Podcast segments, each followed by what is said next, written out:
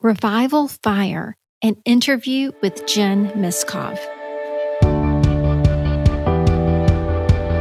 Thank you for joining me for Revival in My City. For those who want to see their cities transformed by the power of God, I hope this podcast will encourage, equip, and inspire as you pursue spiritual awakening in your own city. Hi, this is Cynthia Bryan. In this episode, you will hear from Jennifer Miskov, PhD. Jen is a revival historian, author, writing coach, and itinerant minister who loves to lead people into life changing encounters with Jesus and help launch them into their destinies with God. She's also the founding director of School of Revival and of Writing in the Glory. Jen, it is such an honor to have you on the podcast. Cynthia, it's so great to be with you. Uh, this is just such a treat. And I have to give just a little bit of background. Like in the last two or three months, like I've come to know um, Jen. I didn't realize I knew her before. I already had one of her books um, that, that, that, she co-wrote with uh, with Bill Johnson, and um, I was just so touched by that about um, encounter. That book was about encounters that people had with um, the Lord in the past, and was just uh, just really touched me. But I did not really remember your name, and then I connected with you on Facebook through your School of Revival. And in the last, I guess, in the last three months, I've taken three courses and read your book, Ignite Azusa. Wow. And um, it's just been amazing. So it's just a privilege to have you on the podcast. Oh, we're so happy to have you join our school revival family, Cynthia, in the midst of all your travels. What a yes. treat. Well, I wanted to just jump right in and ask you how would you define revival? Oh, such a great question. Um, yeah, I probably have a unique uh, answer for that. But revival is when someone's dead and they get revived. So um, you know, I think a lot of people think revival is the answer.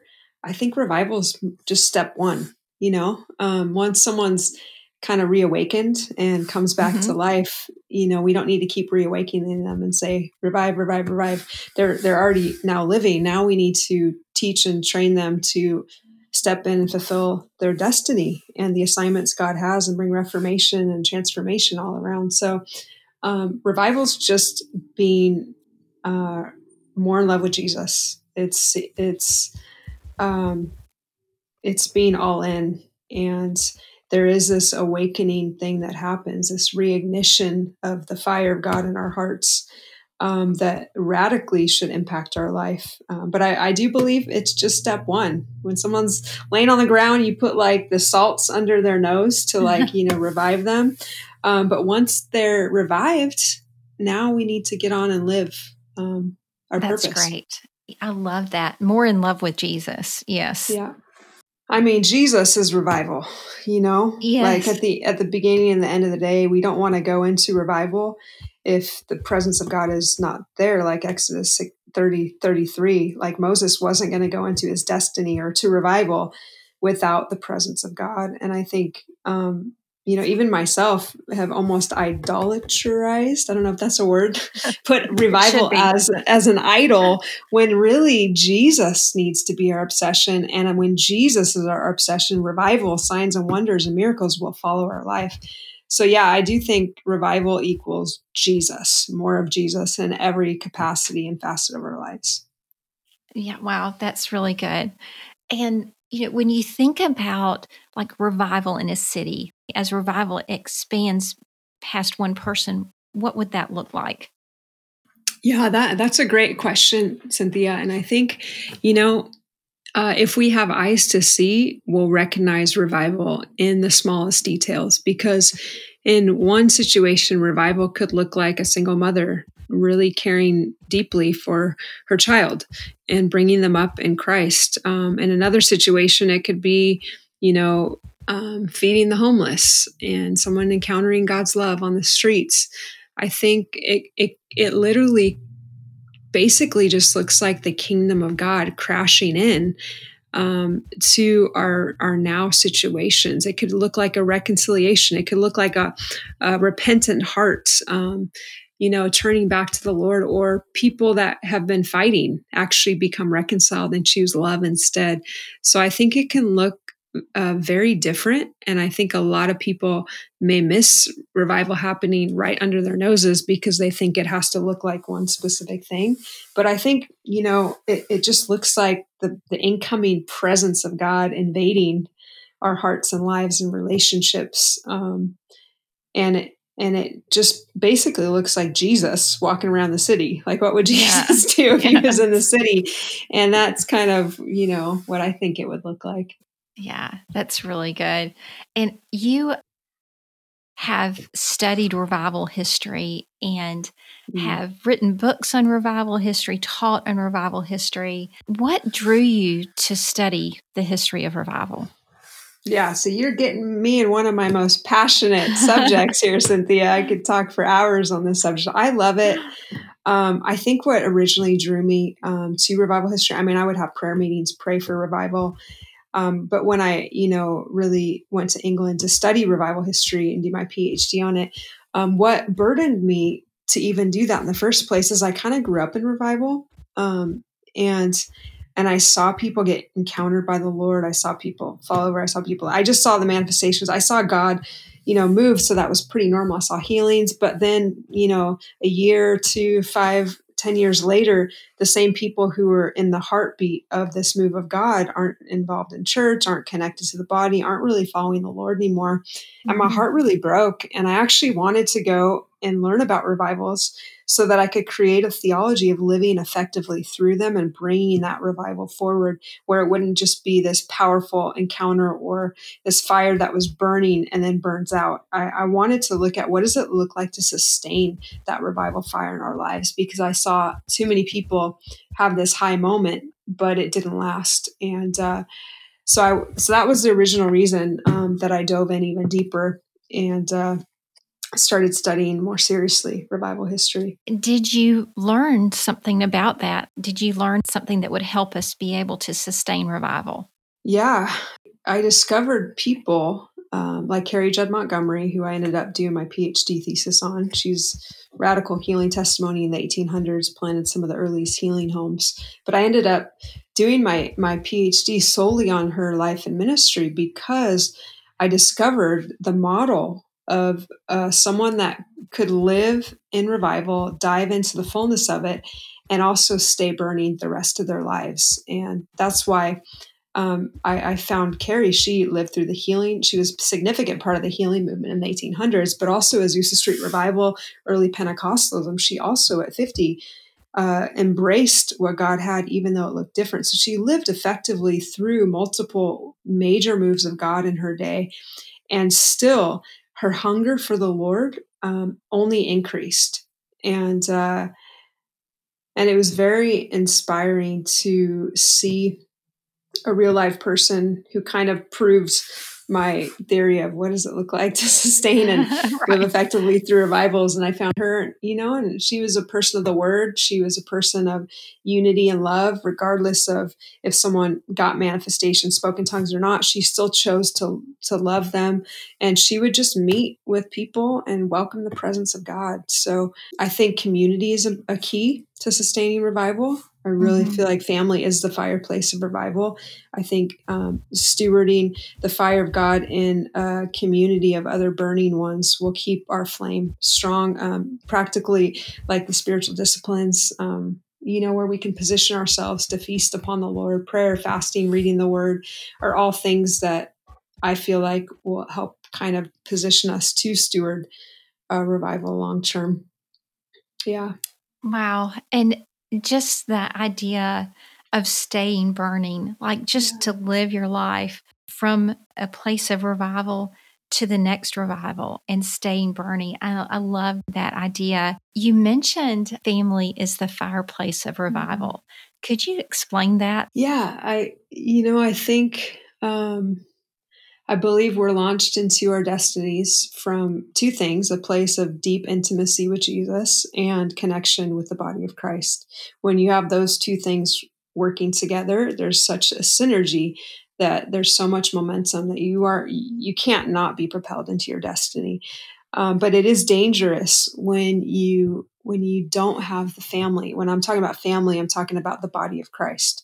I'm talking mm-hmm. about spirit filled believers um, doing life with them. And, you know, family accelerates, anointing accelerates so much. So I've seen too many, especially prophetic people that are isolated. I've studied revivalists right. that have been isolated and didn't really welcome family. Um, you know, I say that in quotes, the body of Christ into their story. And uh, unfortunately, it, I think it, it, caused their legacy and their, um, the anointing in their life to bring revival. I, I, feel like it cut it short because they didn't invite family. Mm-hmm. Now we need each other. You know, the body of Christ, we can't do it alone. Um, and, and, that's modeled throughout history. And so you've probably heard the saying, if you want to go fast, go alone. But if you want to go far, you know, go with people. And it, it, usually takes a little bit more time. But I just feel like we, we, we need God, but we also need the body of Christ. And, uh, I, yeah, it's just powerful. I've personally experienced that. I'm sure you have too. Yeah. Wow. That's so good. I know the Lord really pushed that in my heart in 2019 the need for community. And I started looking back through scriptures in the um, New Testament, and so many of the commands I realized when Paul mainly is saying, You do this, mm. the you was a plural you. And yeah. I had always read it as like a singular you, like speaking to the individual. But so much of what we're called to do as Christians, we're called to do in community. Yeah. God moves in community. I'm thinking about the community that you've created through the School of Revival that I've just gotten connected with. And it's just beautiful to see people from all over the world connect in a way that really builds community. I, I was not sure that was possible. I doubted it until I experienced it myself and i've told several people about it like this this is amazing that you can have this online group and break out into little breakout rooms online where you get to know 2 mm-hmm. or three people very well and pray with each other and really be authentic, mm-hmm. really get to know them better. And then you're able to, in a chat room type environment, encourage each other in the larger group, which is, you know, less than 40 people. And mm-hmm. I was just really impressed with that model. And so if any of you listening to this are looking for a group to connect with to keep that fire burning, I encourage you to check out Jen's School of Revival. Yeah, we would love to have them. It's a modern, it's a literal modern day miracle. How yeah. in the world does it become the upper Zoom room? But somehow, you know, it right. has. And that's, I feel like that's a modern day miracle that the presence yes. of God is being translated. People are finding family, being authentic, vulnerable, deliverance, breakthrough. There's so many testimonies. It's, it literally can only be God in the midst yes. of COVID that this is happening. So it's amazing. It is amazing. And any of you listening can find this community at the website schoolofrevival.com. If you go to that website, you can find out about how to connect with this awesome community. I have to go back to something else you said, Jen. Um, you talked about the spiritual disciplines. Could you kind of explain that a little more about how that would help someone um, pursue revival? Yeah, um, I think the word discipline now in our day is scary and people misunderstand it. Um, yeah. So maybe we'll reframe it to pathways to intimacy. Is kind of how great. I like to talk about it. Um, there's so many pathways uh, to intimacy that if you look at revival history, which I have, um, almost all the pretty much every revivalist that's led a revival has embraced these pathways to intimacy in their own life. John Wesley, John G. Lake, I mean Heidi Baker, everyone. They all have a uh, you know these they they've committed to a lifestyle of being intentional in their focus of affection and attention upon Jesus um, and time and building their relationship with Jesus. So the spiritual disciplines are just a way to help us hone in and focus on building our relationship with Jesus. It's all relational, it's not legalistic, it's not laws. It's uh, just an, an, an invitation to get to know the heart of God more. So, setting aside time just to be with the Lord, right? Um, but mm-hmm. silence. Silence is one of my favorite activities to do with the Lord of just listening and not saying a word. You know, that's Psalm 46. It says, Be still and know that I am the Lord. And just focusing my attention upon the Lord. And there's so many times where I hear God speak to me or give me direction or just minister to my own heart. I just feel his presence when I stop the noise and I just uh, put everything aside and just am still. But reading the word, you know, people say God hasn't spoke to me in you know, mm-hmm. five months. Well, when's the last time you read the Bible? Because he speaks every single day in the Bible, you know?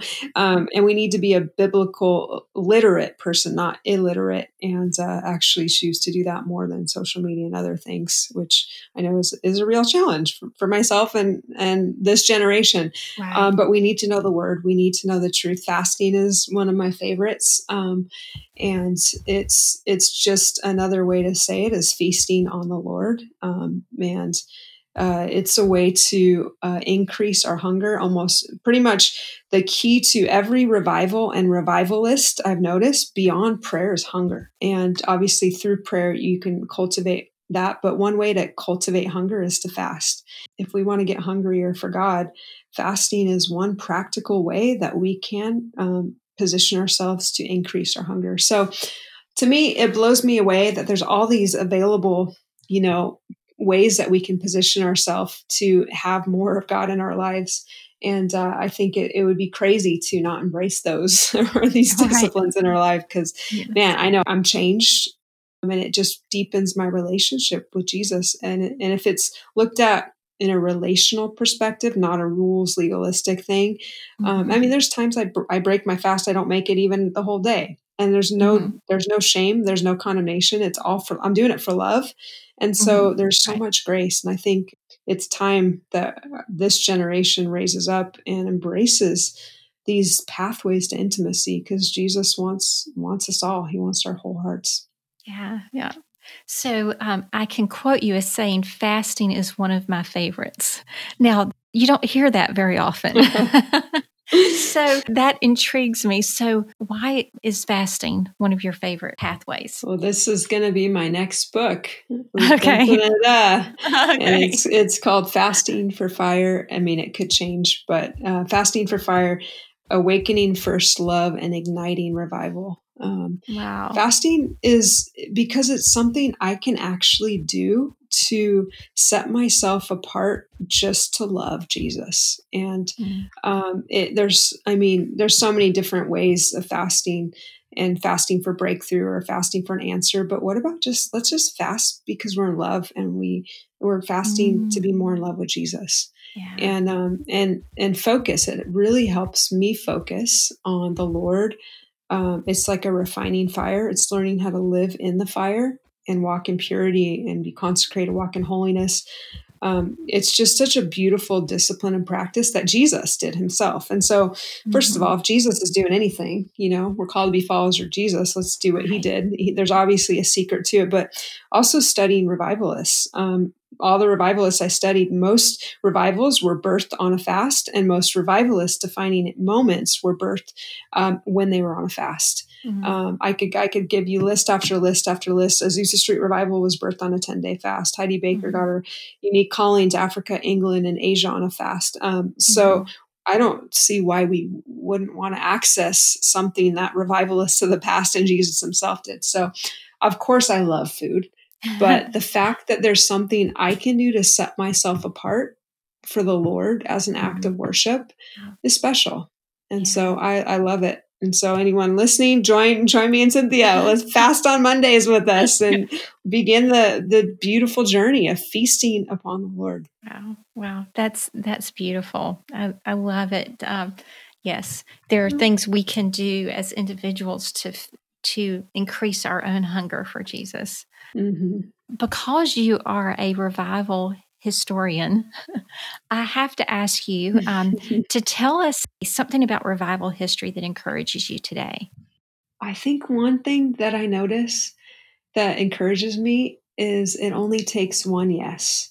It's mm-hmm. amazing to see how God uses so many imperfect, messy people, people that would be the least assuming, that would no one would expect, the the least qualified, And um, because of their yieldedness to the Lord, because of their surrender, because of their willingness to be used and their yes, it's just so special to see how God will use the least, like like mm. these these people. And if you hear their stories, and then mm-hmm. you see mm-hmm. that God still used them, you're like, oh, that gives me hope if God can use that person because they yielded, then he can use me. And so I think it demystifies the I have to be perfect or I have to perform mm-hmm. or it's something I do um, when it's really just a yieldedness and surrender to the spirit. Um, that's how mm-hmm. God moves for us. So I think the one yes um, is special for me.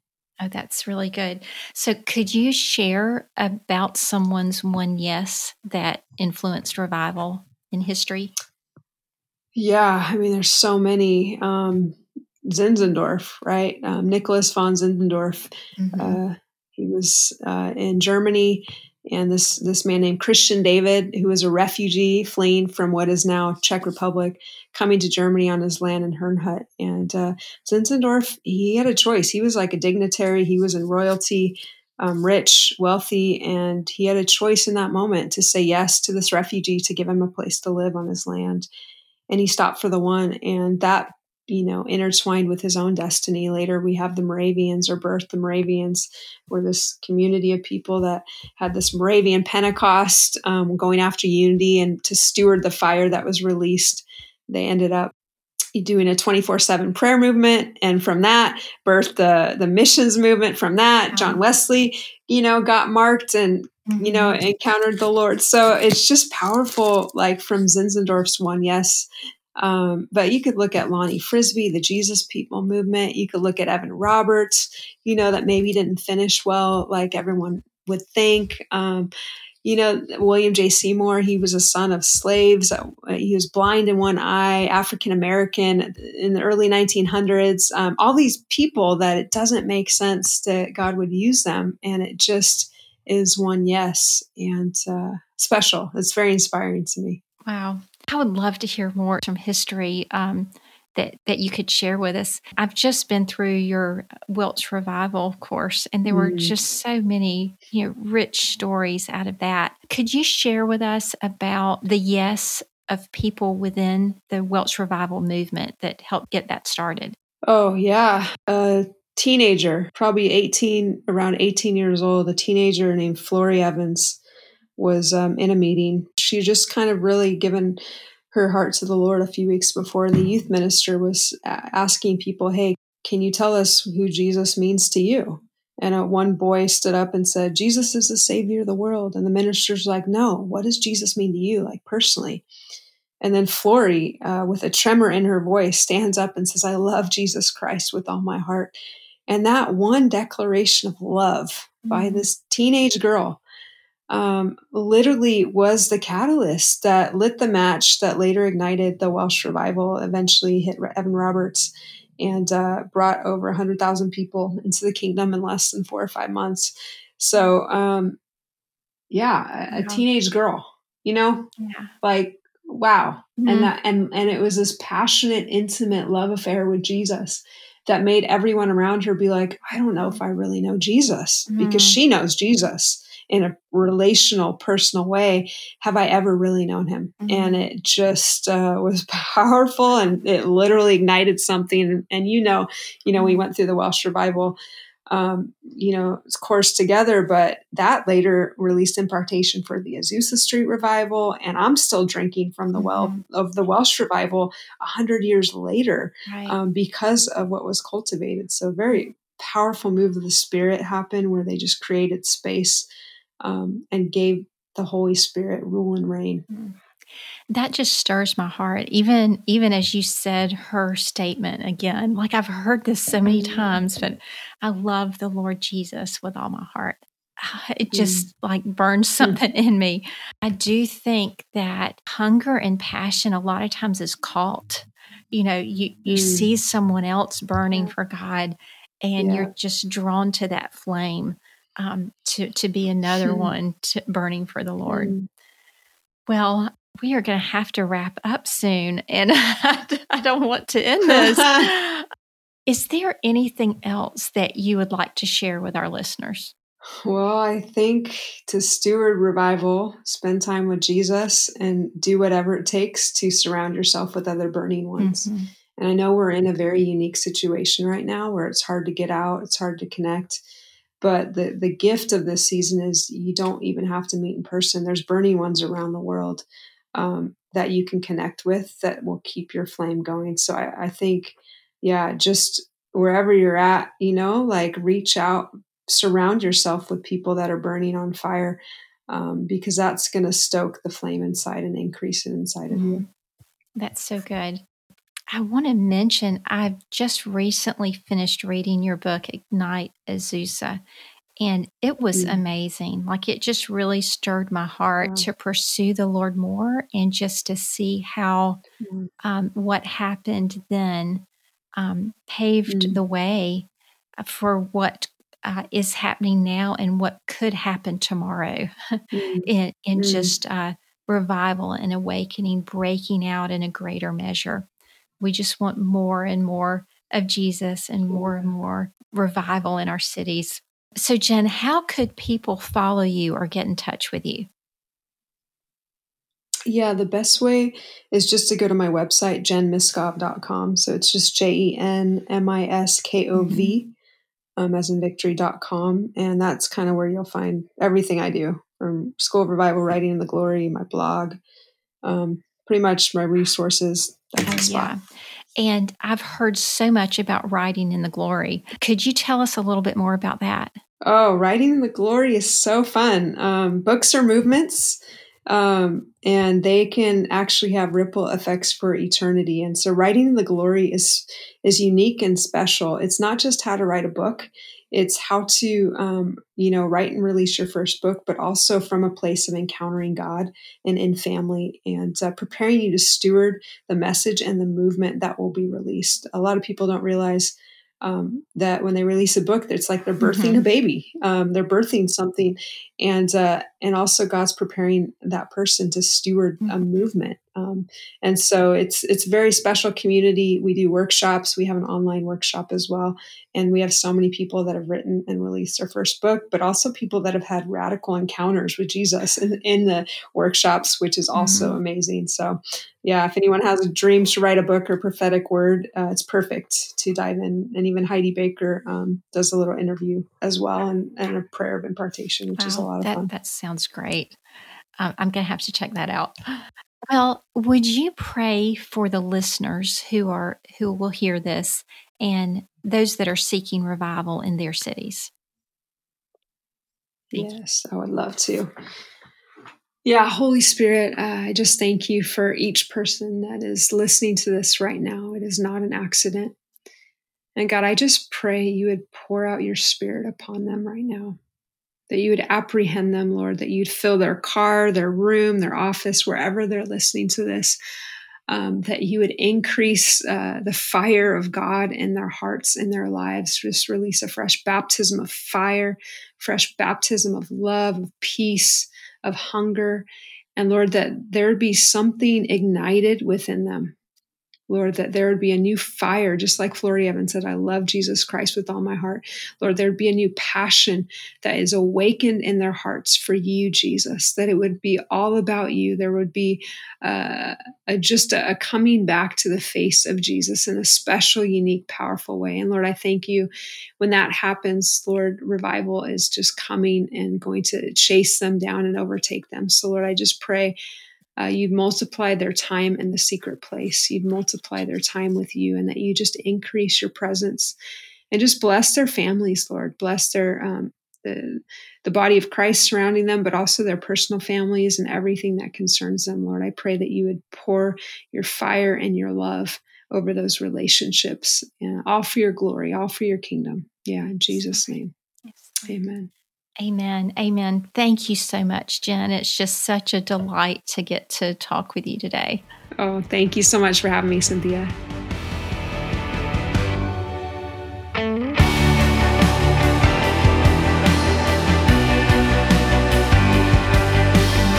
Thanks for listening to Revival in My City. If you enjoyed the podcast, please subscribe, review, or email me at cynthia at revivalinmycity.com. I hope you will join me in praying. Lord, may your kingdom come. May your will be done in my city as it is in heaven.